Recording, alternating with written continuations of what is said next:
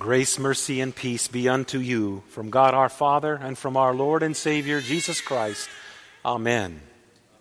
My dear brothers and sisters in Christ, the text comes from that gospel reading, but we will also be referring to the psalm.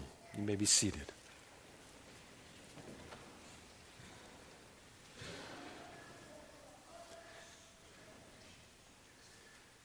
There are basically two kinds of folks who revile the Christian faith. First kind is the ignorant folks who just don't know any better.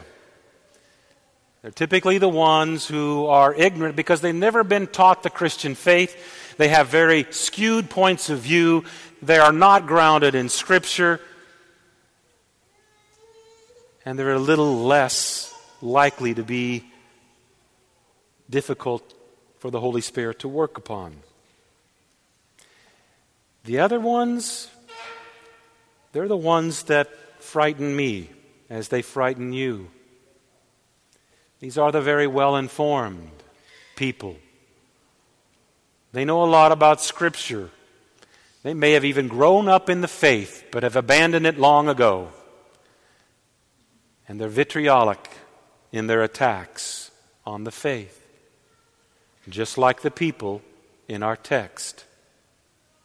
The text begins about these people that were passing by, those who passed by. They were Jews. They had grown up with all of this scripture, Sabbath in and Sabbath out.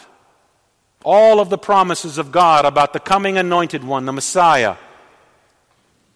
They're the ones that had found out the news that came from Caiaphas' lips in the Sanhedrin, where Caiaphas that night and the Sanhedrin had accused Christ of blasphemy because Christ said he is the Son of God.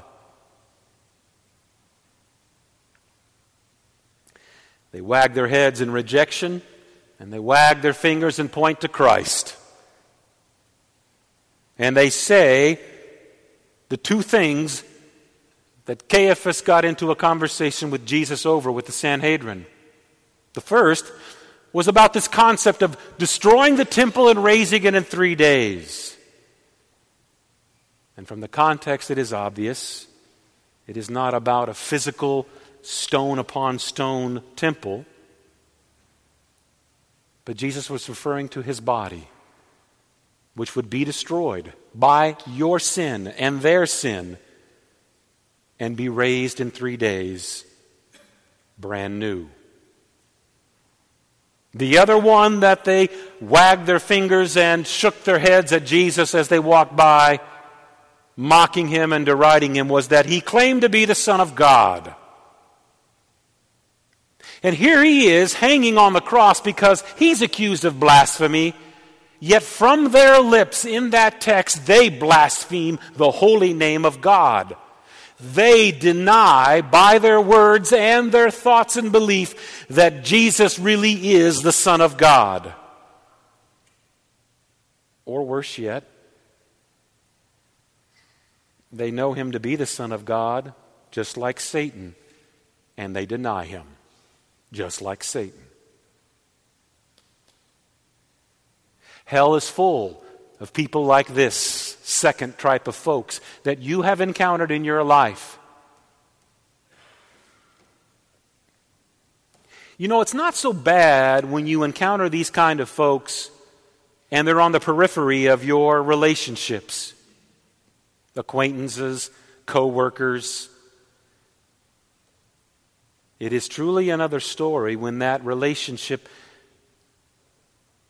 is seen at family reunions and family get togethers.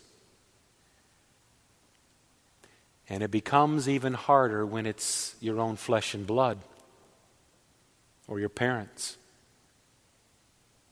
or your siblings. Anger can well up in you, hatred can well up in you, or complete crumbling of the truth can well up within you. And instead of speaking the word in love and gentleness, it's spoken as a bat a baseball bat to beat them into submission. The other folks that were also at the foot of the cross were a much more seasoned group. These were the very well learned. These were, as the text said, the high priests, the scribes, and the elders, the religious leaders of the day. And these learned men who know the scriptures, who know Jesus has fulfilled those prophecies, deny it.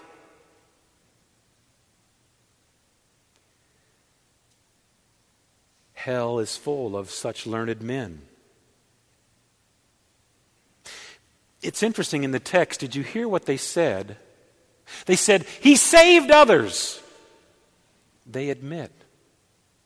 They admit and know that Jesus did those miracles raising of Lazarus, the raising of the widow's son at Nain, raising of Jairus' daughter. They know he brought sight to the blind and hearing to the deaf, strength and life back to the lame. They know it and they still turn their back on it and cry out, If he can save others, why don't you not save yourself? Because they are unimpressed with their sin hanging on the tree for them. That is what Jesus is their sin hanging on that tree for them. When these people are in your household, when these people are at your family reunions, it is a different matter indeed and even more difficult. The temptation is to completely write them off. The temptation is to wash your hands of them. And God calls us to love. And God calls us to stand up for the truth. God calls us to speak that truth and live that truth. And do not bend that truth. Because it will be still what saves them someday, if that is God's will. It's even a bigger problem than that. The bigger problem in these men's minds is that they do not know grace and mercy. They only know right living, right doing, right speaking. They only know if they have the outward and exterior seeming sign of rightness, truth, and all that goes along with it, then they are right in God's eyes. Because grace and mercy sees failure. Grace and mercy sees fear. Grace and mercy covers all of those things that they abhor in themselves and in others. And grace and mercy is what covers you in those same areas that you don't like about you. The part of you that you have constantly thrown in your face by Satan. The part of you that your flesh never lets you really forget and has been forgiven. The part of you that has been scarred and you'll never forget who scarred you. That's what law does without gospel. They cannot see the great need for their grace and their mercy to be given them from Jesus on that cross because it does not appear as if he is in control and has any power. He looks as helpless as helpless can be, and he looks as controlled as anyone could be. And yet he is all powerful, fully in control of his own suffering, even and he willingly submits to it that you may have such grace and mercy cover you. And cover those men who walk by wagging their heads and shaking their fingers and crying out blasphemy in their words. So if Jesus is that one who only thinks of others and not of himself, if Jesus is that one who only thinks of your salvation and the grace and mercy you need, what does that look like?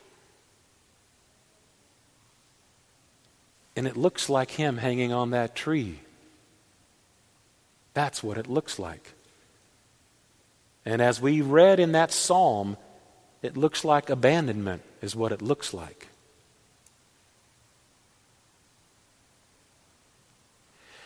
When you are in a relationship with someone, your parent, your spouse, your child, the thing that hurts you the most is when they do this and they don't talk. And all you see is the back. That's abandonment. And that is exactly what the Father showed the Son on the cross. And if these men persist in their unbelief, that is what they see all eternity in hell. But not you. Not you. You see the father of the prodigal son always with outstretched arms welcoming you home. Not bringing before your face the laundry list of what you failed to do, should have done, and could have, but didn't open arms because it was Christ who was abandoned on that tree. He said, More in number than the hairs of my head are those who hate me without cause. Without cause. Mighty are those who would destroy me, those who attack me with lies. And then in verse 5, is a most remarkable statement that Jesus makes. He cries out, O God, you know my folly. The wrongs I have done are not hidden from you. Now, you can't get around that text and say, oh, it applies to David and not to Christ. Oh, it applies to Christ fully. For your folly is whose folly? Christ's folly. Your wrongs are whose wrongs? Christ's wrongs. So when he speaks and says that, David wrote that by the inspiration of the Holy Spirit, he is saying there is folly on that tree, there is wrong on that tree, and if it rests on Christ's shoulders, doesn't rest on yours anymore. There are only two repositories for your shame, your guilt, your folly, and your wrong, and that is only on your shoulders or your Jesus' shoulders. Jesus took everyone's. Sadly, these men, as they walked by and reviled Jesus, they were really asking and begging him to put back upon him themselves their wrongs. That finally came to pass, didn't it, at the end? Let his blood be upon us and upon our children, the crowd shouted.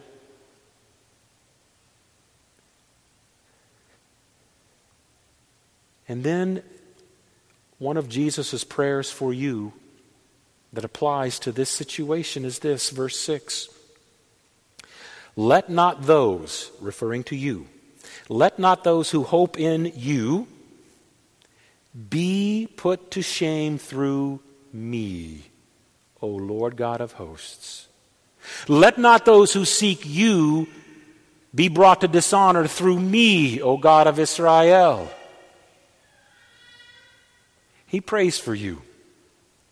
He prays for you because he knows you will be brought dishonor you will be brought shame because of your connection to Him. And He prays for you. Not just in this psalm, but always does He pray for you. The price of being connected to such a sinner as Christ Jesus, full of my folly, full of my wrongs. You and I, in our great love for the faith, have wrung our hands and lost sleep over thinking we have offended someone and that would keep them from the Christian faith because of us. That's a sin. It's a sin to think that because that is concerning that sin, you're assuming that your sin is so great in offending that person that God could never fix it. And why did he die yet? For that kind of sin. He wishes to give you grace and mercy. Satan wishes you to hold on to that and use it as a club to beat yourself. God wishes to take it from your shoulders, take it from your memories, take it from your experience and say it was buried in that tomb by Him. That's why Jesus prayed this prayer. And finally, he reminds us it is for your sake that I have borne reproach, that dishonor has covered my face. And if Jesus has borne reproach and dishonor, you will never bear that in the Father's eyes. If Jesus' face hung from that tree in disgrace, your face will never hang that way, for the Father's love and forgiveness will always enlighten you, enlighten you at the self same time through that great message.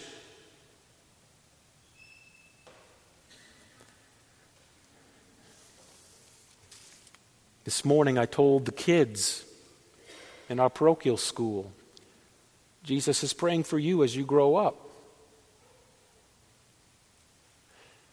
Because there will be many people in your life that you will meet that hate the faith and hate you because you are one of God's baptized children. And Jesus has borne it for you.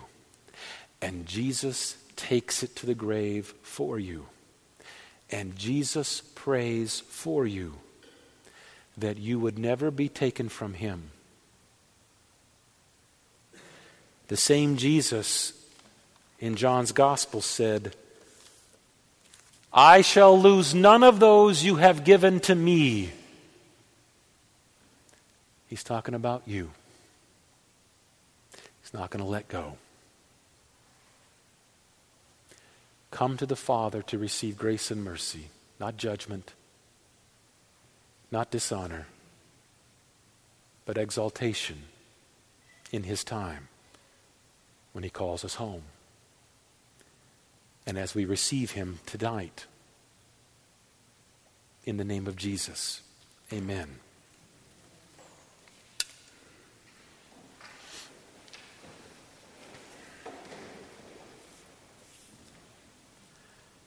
The peace of God, which passes all understanding, keep your hearts and minds on Christ Jesus to life everlasting. Amen.